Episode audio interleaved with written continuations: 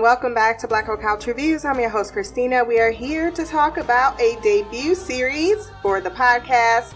This is Preacher, Season 1, Episode 1, the pilot. Now, we are going to do some behind the curtains. I just want to ask Piers, maybe grab a pencil, take some notes.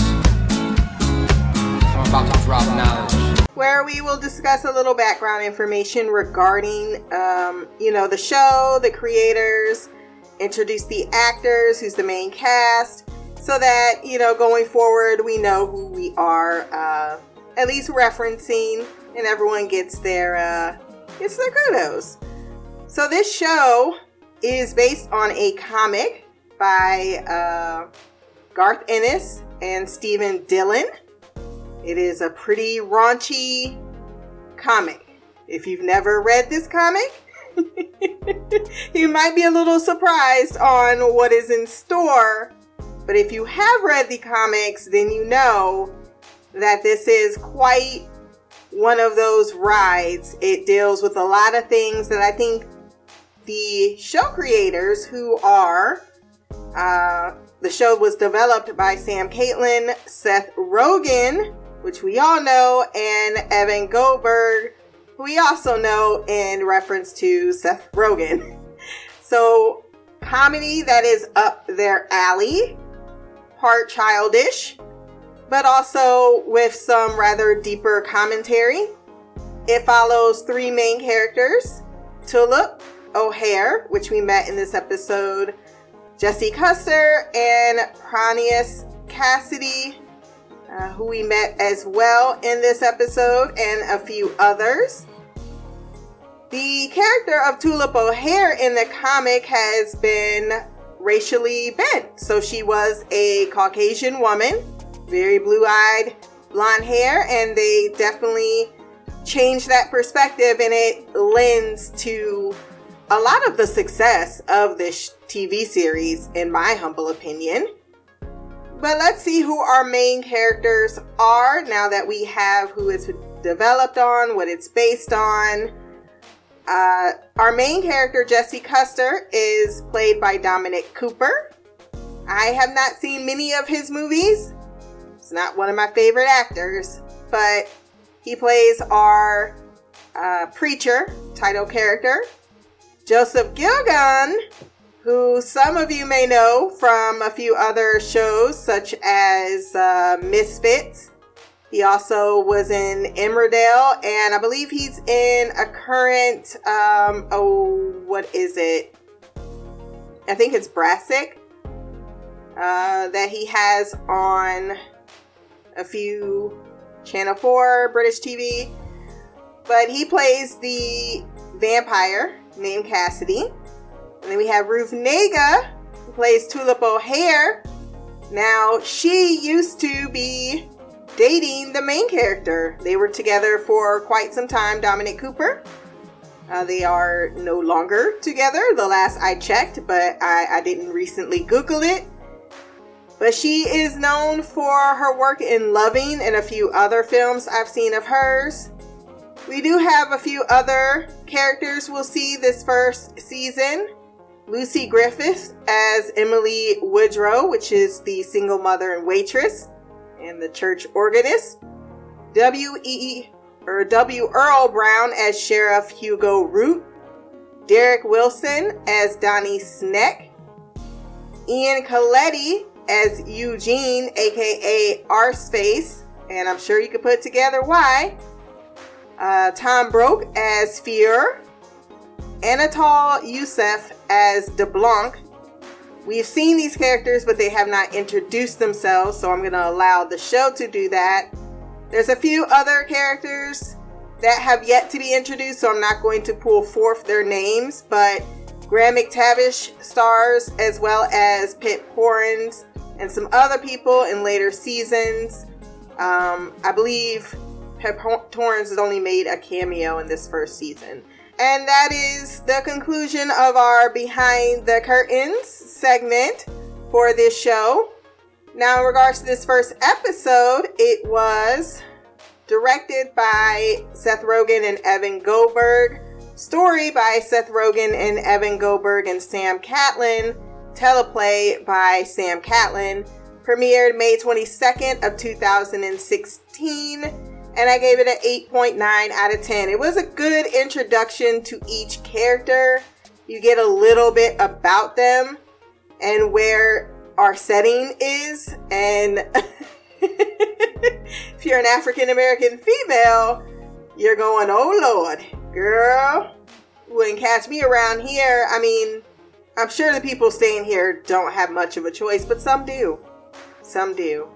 I should caveat I have watched this series once before. This is not my first go through. However, um, I remember I used to write novels into Heroes of Noise podcast because I had so many thoughts and opinions, and I never really got to analyze the show the way I wanted to. And now that I have my own little platform, it's been on my bucket list for a while, and we are finally here to do it. So if you want to join along in the journey, definitely send feedback to blackholecouch at gmail.com or leave a comment below on this podcast or tweet, whatever. And uh, I'll make sure to leave your comments in the feedback section for the next podcast.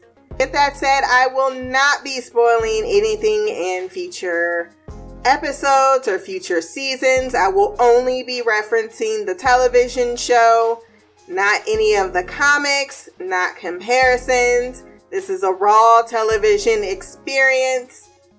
And I think that's enough seven minutes in for us to go ahead and jump into the actual recap. We start in outer space. Alarm bell sound as a white force with a baby cry zooms through planets and satellites alike a preacher in Africa says something is coming, that light and darkness are at war, but that a prophet is on his way. As he speaks of the Word of God, the entity, or speaking of what the Word of God is going to bring forth, the entity from space collides into his body. They say it's a miracle, and I'm like, no, someone call 911. Help me! Help me, nigga.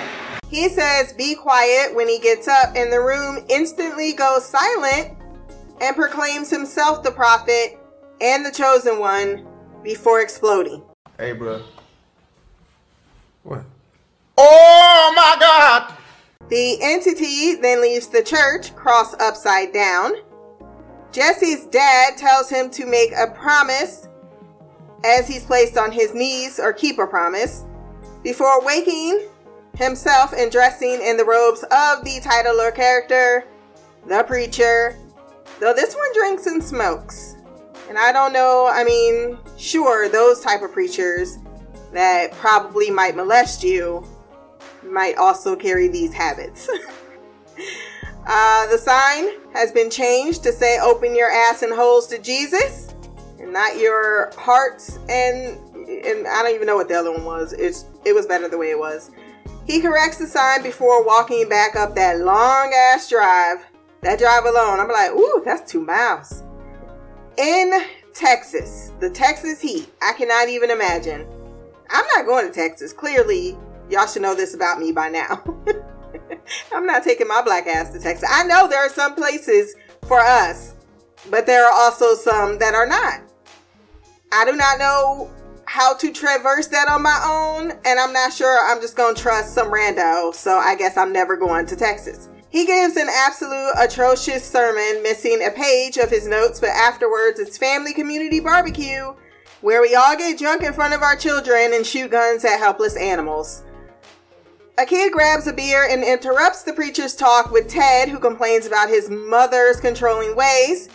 He tells him his dad, Donnie, is hurting his mom and wants the preacher to hurt his dad, seeing as he did things before he became a preacher.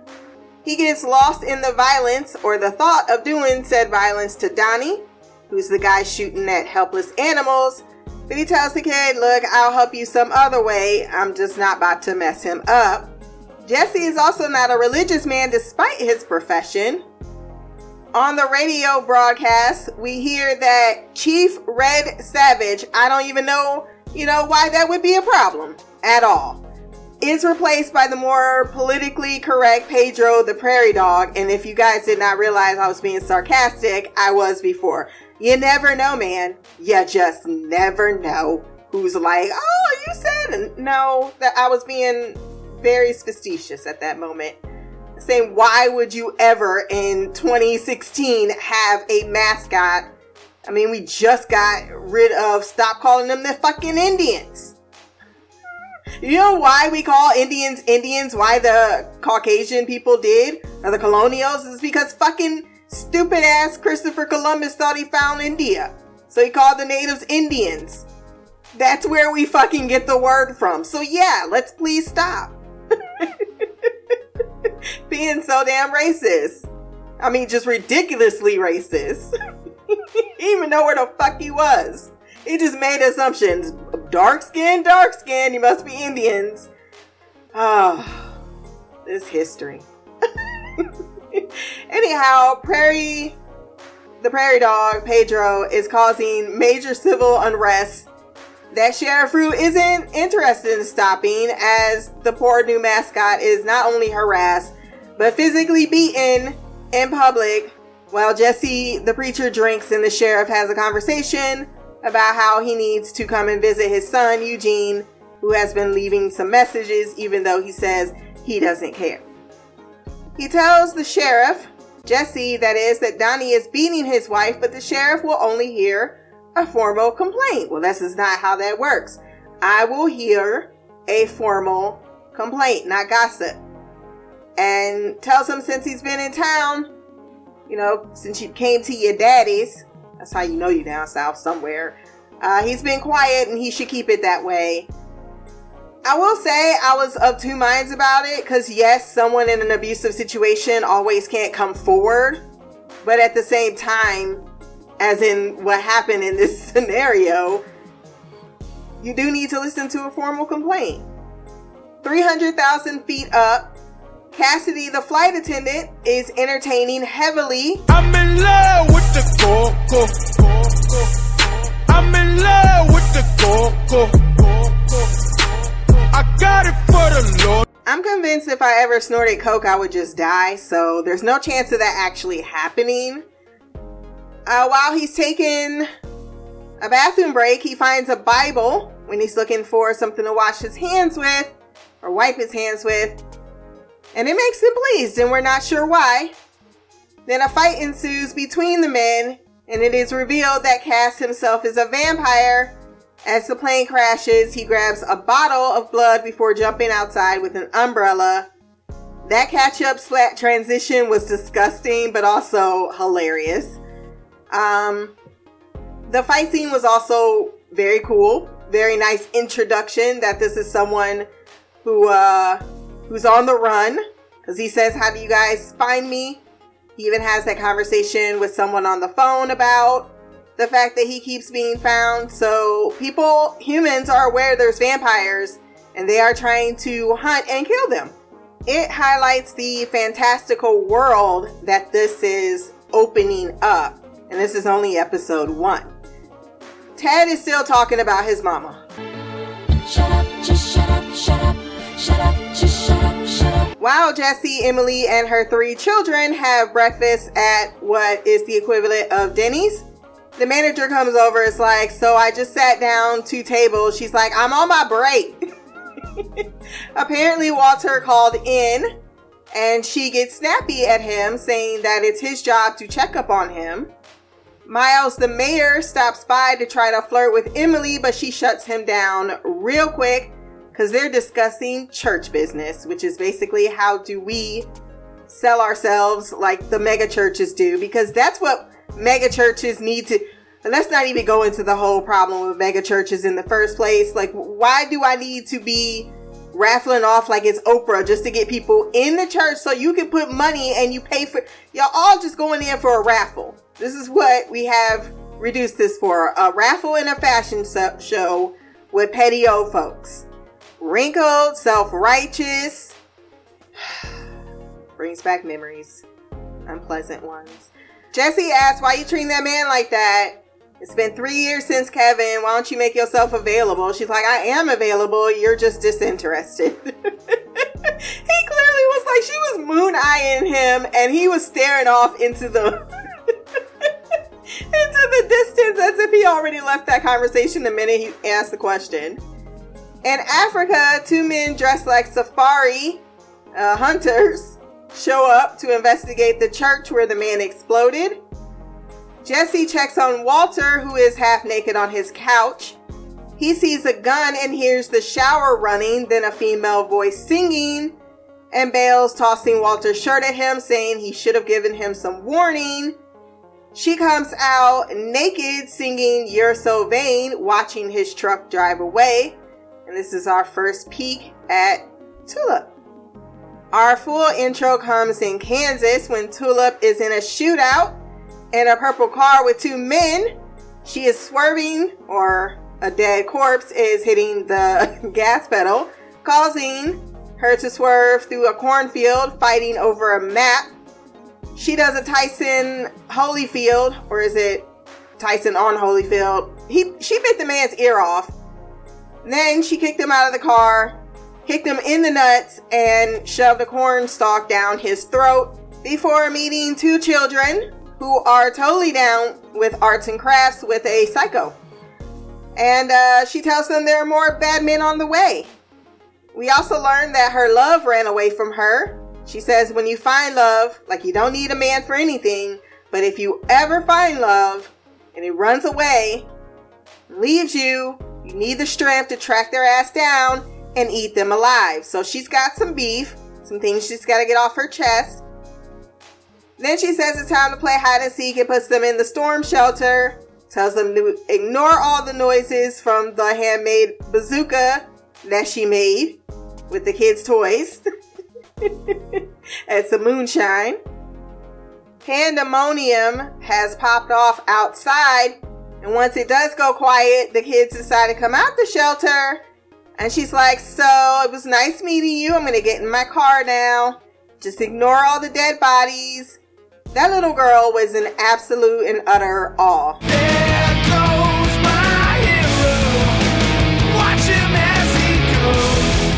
Jesse is still having flashbacks of his daddy getting shot and visits Quincannon meatpacking.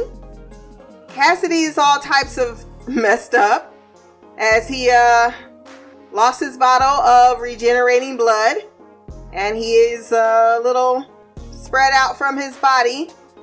But a cow stumbles upon him, and now we know where's the beef.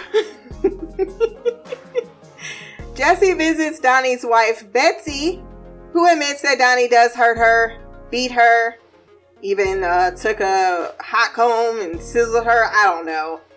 Goes into very vivid detail about what we think is abuse, except it's not abuse. She likes it. Back in Russia, not back in because she didn't go there, but you get what I mean. In Russia, the two men are investigating a familiar scene as at this demonic church, the same thing happened to the preacher in Africa, and uh, they're all freaking out about it. Jesse and Tulip meet up in her car about a job, but he is disinterested. They both apologize about a past, but he isn't with her philosophy, so she punches him about moving on and just being who they are. He tells her, I don't hate you, Tulip. I wouldn't know how. She replies, Well, don't make me teach you. Nobody fucks with the Jesus. I really love Tulip's uh, or Ruth Negga's look in this um, episode, in particular, this look in the car. She has a lot of looks, but this one was one of my favorites. I love the hat and the shirt and everything about it.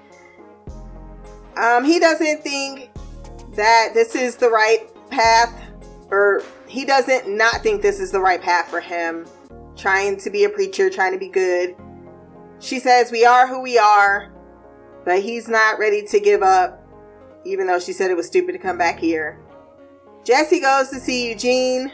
Sheriff Root's wife is catatonic.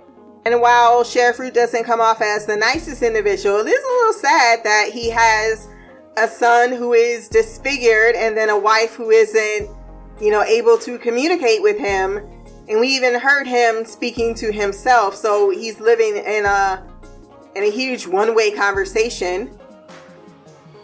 Um he talks to Eugene, who is a kid with the mouth of an asshole. We'll get that story, I'm sure. He doesn't think God wants him to be at church for what he did. Jesse absolves him, saying, If you're sorry, then God doesn't have a choice. Like, there's nothing. You're sorry, it's all good in the hood. But he says God doesn't talk to him anymore and wonders if some things are simply unforgivable. Jesse replies, If you need him, he has to be there for you. Otherwise, what's the point? That is a very cynical viewpoint in general because I mean, it's almost to say, well, we need to be friends because if you're not here for me as a friend, then what's the point of being a friend? I get what you're saying in some contexts, but at the same time, if you're only in the friendship so that people will owe you things later on, what is the actual basis of friend of that friendship? Is it purely materialistic in some manner? That's maybe not even the right word, but um, yeah, it's uh, quite a relationship one can have though with their with their God if that is something that you believe in. God doesn't hold grudges, he says, and I'm like, whoa, whoa, whoa. What about the folks that destroyed that temple? What about when he destroyed the fucking world except for Noah? I mean, what about all the shit he did in the Old Testament? God doesn't hold grudges. Even I know that is a lie. The lie detector says that is a lie. Tom Cruise, they learned on the news, has died in the Church of Scientology. the entity had exploded him, and I was like, you know, I'm okay with this. I'm totally okay if this was an actual news cycle. I'd be like, ah, so, uh, those aliens, right? They're uh, repurposing you back for your. I don't know. I, I really, I can't make. I, I mean, I can a little bit. Um, it's all a lot of fiction, but as far as um, the entity, it seems to be going from like a completely Christian person to a demonic person, now a completely you know, atheistic type of mindset through different religions. So it looks like it's looking for something to bond with in these religions, and he's not, or it's not finding that. Cassidy meets Jesse for the first time by walking into the bar, but Jesse cannot understand a word he is saying because he's Irish. Donnie and his Confederates, the fact that Confederates be reenacting in that it's still a thing.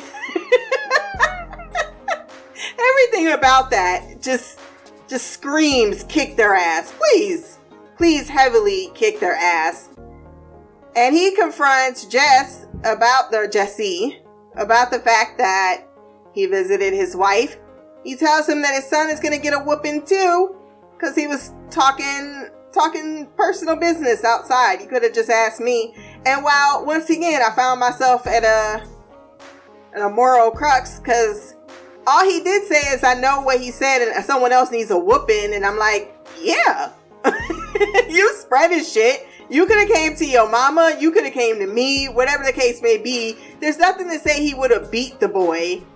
But of course, um, that's how Jesse took it and because he's in a Confederate outfit, we're not really trying to see your point of view anyway. So Jesse tells him, Look, you ain't gonna like it because you're gonna hear a noise like a bunny caught in a trap if things escalate. Then the preacher whoops everyone's ass when Donnie escalates it and then breaks the bone through the skin of Donnie's arm. This is fucking scary and gross, okay? Sheriff Root arrests them. It's like you and your your weird little friend. He's like, what did I do? All I did was toss out a chair because Cassidy didn't like uh him being attacked from behind. But not only that, he's like, I really don't like people who dress up and reenact shit.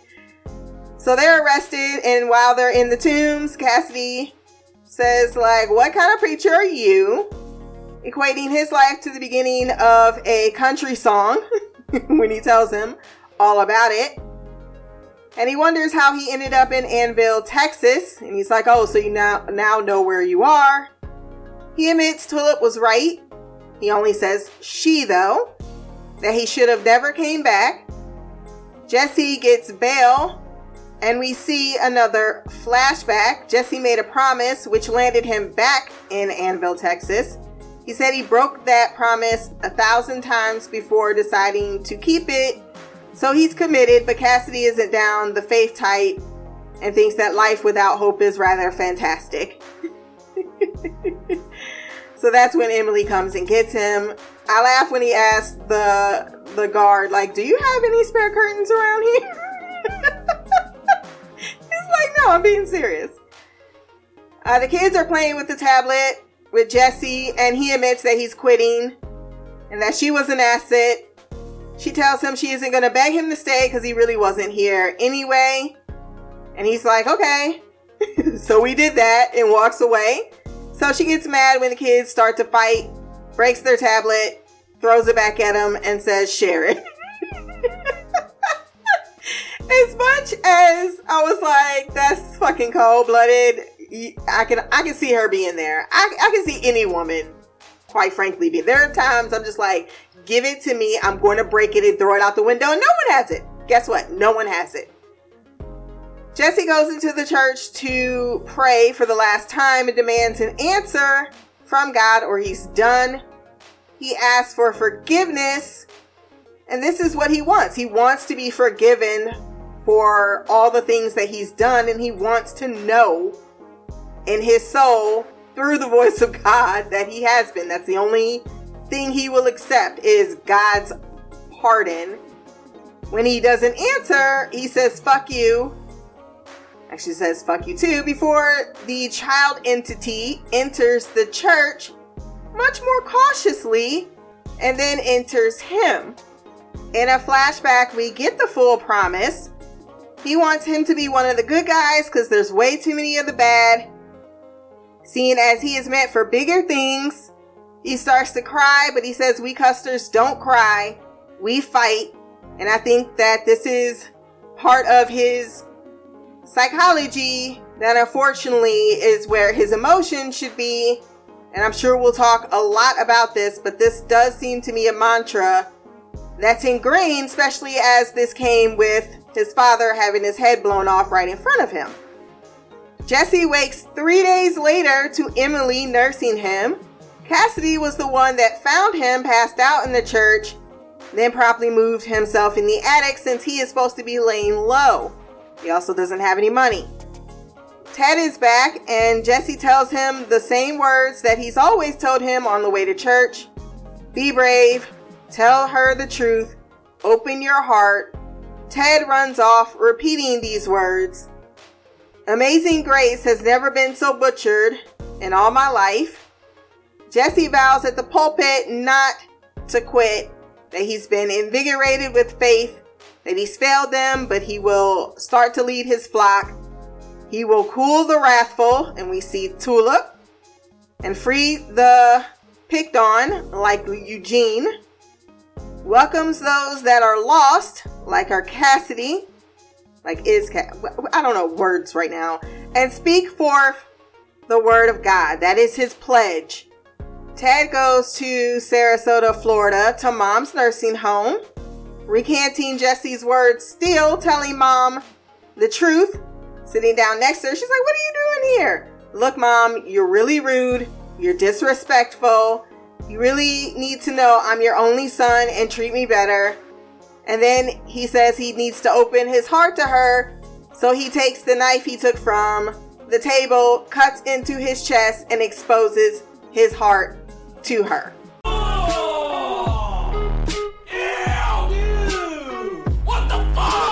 Just as Jesse is declaring that he's come home to save them, the two men, now in cowboy clothes, are in Annville.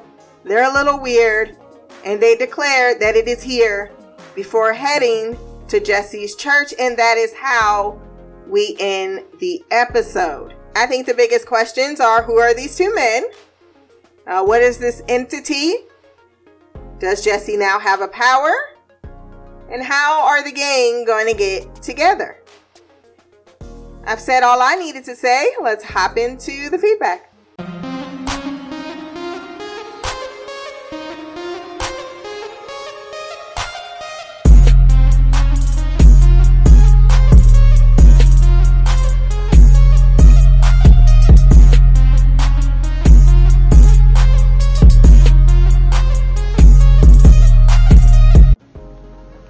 Christina, is me Shy.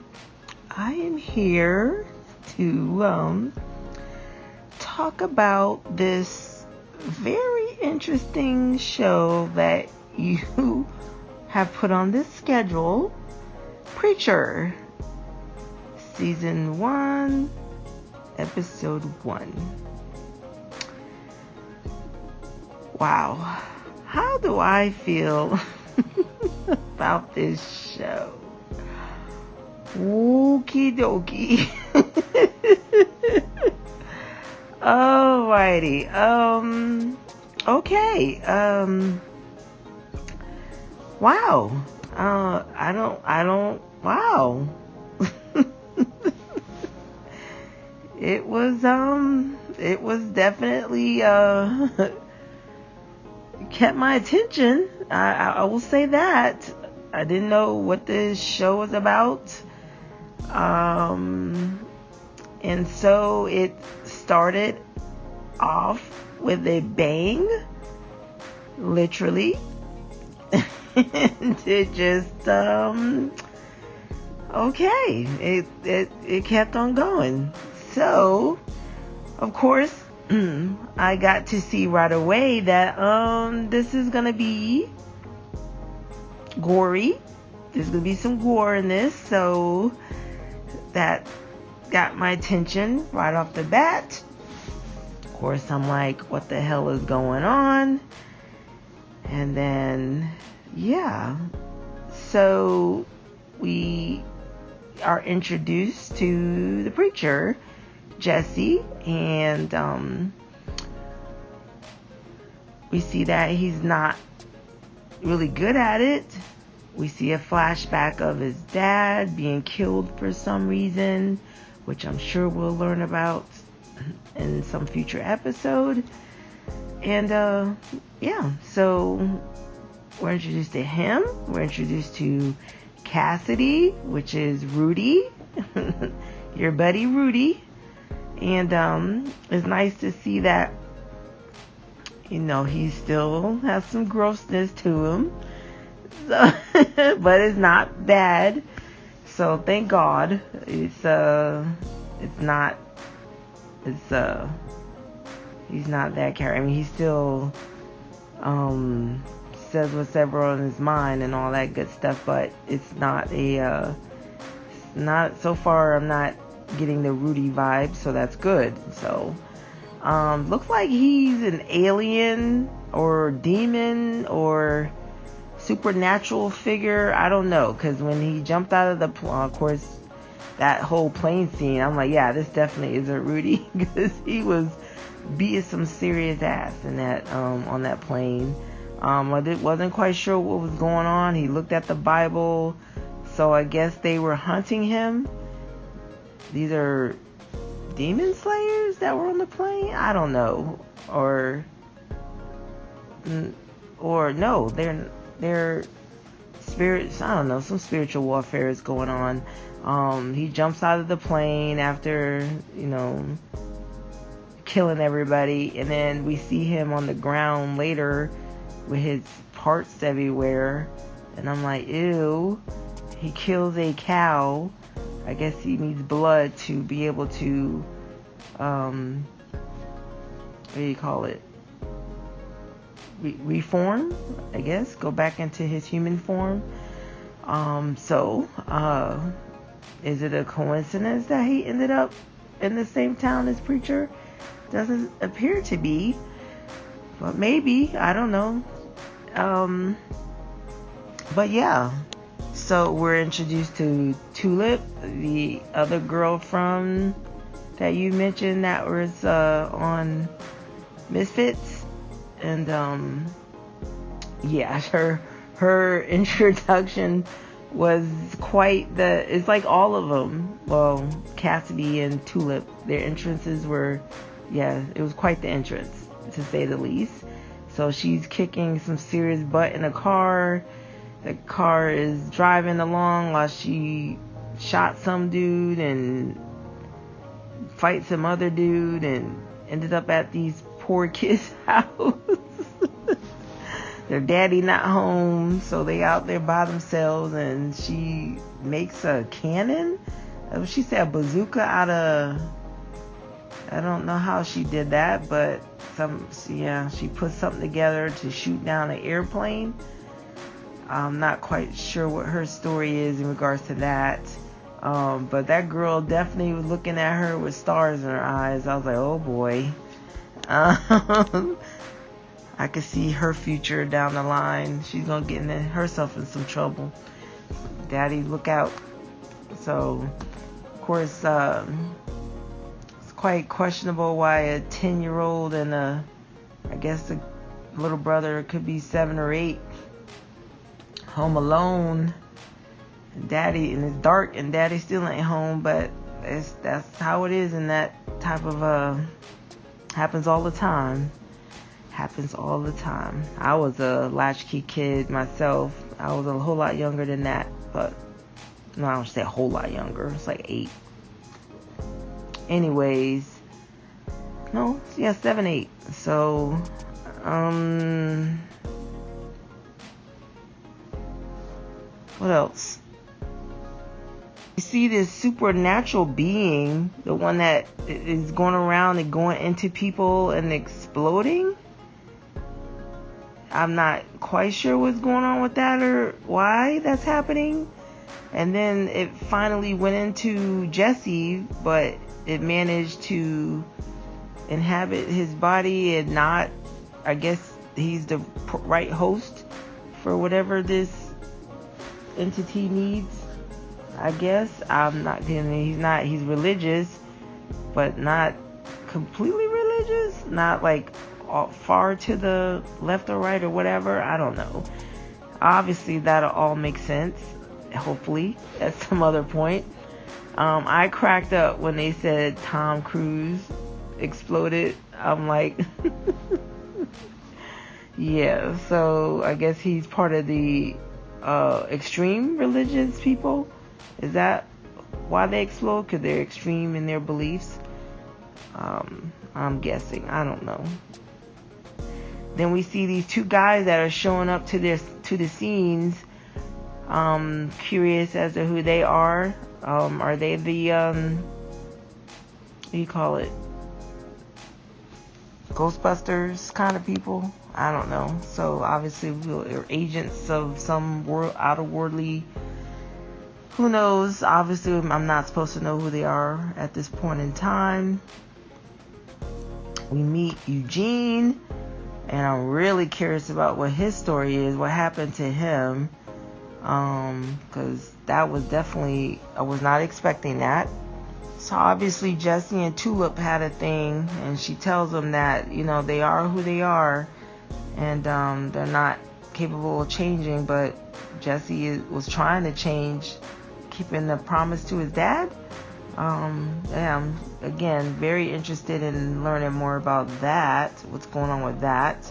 Um, like why was his father killed? What's you know why did they keep Jesse alive? I mean, he was obviously there, and they had no qualms about you know keeping the you know him alive while they kill his father. So that's very interesting. Um, I I did peep him uh smiling while he's fighting that dude, that one dude, Donnie. So and uh I'm like I, I was at one point grossed out when he broke that dude's arm and the other hand and was cracking up because I'm like, he did warn you. he was oh my holy cow, this dude oh wow, I can't wait to hear more about his other life because damn, he he did some things apparently. So of course, uh, I don't even know the guy's name, the one that was saying, be brave, tell the truth, open your heart. Uh, that was a huge WTF moment because uh, I knew something was to happen. I thought he was going to explode. I was like, oh God, is this dude to explode? Because as he's saying the word, chanting the words, as he's leaving on the plane, in the car, to his mom's, I'm like, is he to sit there and tell his mom the truth and then explode? I was trying to prepare myself for it, but it didn't happen. So it was much worse. Homeboy got a knife, excuse me, got a knife, stabbed himself, pulled out his heart, and literally gave it like he lit like like the words were to tell him to literally do it. Just open your heart. Like, here you go, mom. Oh my gosh, that was crazy. of course, before all that, he's in the church and this thing is coming at him and I'm like, why is he standing there? I'm sorry, I'm trying I'm out. Peace. I mean, I'm gonna try to be out. I mean, whether it gets me or not, that's to be seen, but I'm not gonna just stand there. But he just stood there. I guess he was in shock. He didn't know what the hell was going on. I don't know, but the thing went into him. Um, so I'm really curious as to what Cassidy is about. Did he does he sense the demon or whatever supernatural being inside Jesse? Is that why he's sticking around? Did he see him as a potential host? Because uh, I know it can't be a coincidence that he's there. Um, and then now these other two dudes uh, are there. So obviously a lot of questions, not a lot of answers, but of course it's episode one of season one, so that's to be expected. But definitely intrigued by this show. Um, yeah, I'm I'm I'm gonna have to prepare myself for the gore. I'm not a huge fan of gore, but you know, I'm okay with some. Um, so that's gonna be some something I gotta get my mind right for. Um, but yeah, um, I'll. That's all I got. Um, I, it's not. I mean, it's not much for me to say. I don't know these people. I don't know what's going on. Um, so that's all gonna play out and then I'll have more things to say. But yeah, I'm I'm liking what I'm seeing so far, so let's do this. Until next time, much love, peace, and black girl magic. Queen of the couch, Shy. That was Shy's thoughts regarding that first episode. Yeah, there's going to be a lot of questions, not a lot of answers, not at this stage. But some interesting, I think you're following just great, interesting word choices. You mentioned spiritual warfare. Uh, I too was a latchkey key. Uh, I, I, have even heard that, that terminology. Uh, latchkey kid. I think I said it the other way. kid key. But um, yeah, I was walking down the street by myself at like eight. and I don't mean like, oh, from down the street to the other. Nah, nah. It was it was some blocks. It was across traffic and shit. So, I mean, some parents they have to work, and unfortunately, there's no money for childcare, and and they have to trust their children. And it's scary. It's scary. Um, it's definitely a different time in a different world. There's that. Um, and I always have to go back to, you know, we didn't always have security systems, but there's a reason why we got them. Um, and I will say about the the Jesse scene, the entity scene, he asked for a sign from God, so he wouldn't run if he thought he was getting one. And since this seemed to happen directly after that, I think that's where he felt compelled, and now he feels he's been reinvigorated to save the flock because this was the sign he was looking for. but a lot more to come. I, I hope the rundown at the beginning of the podcast gives you a little bit more insight. This show, it can be a little raunch, a little ratchet, a little gory, um, but uh, definitely a lot deep and, and some really good character development work as well. And, and a lot of humor, a lot of crazy humor. And Rudy is a different character, certainly, than Cassidy. Cassidy is his own thing. So that is where we're going to leave it this week. Again, blackgirlcouch at gmail.com if you want to record something to me, um, 10 minutes or less if you want to send anything recorded, or you can send a written email. You can leave a comment below on this podcast or tweet out. My social medias will be there as well. Remember to like, share, subscribe. Until next time, peace, hair grease, and blacker magic.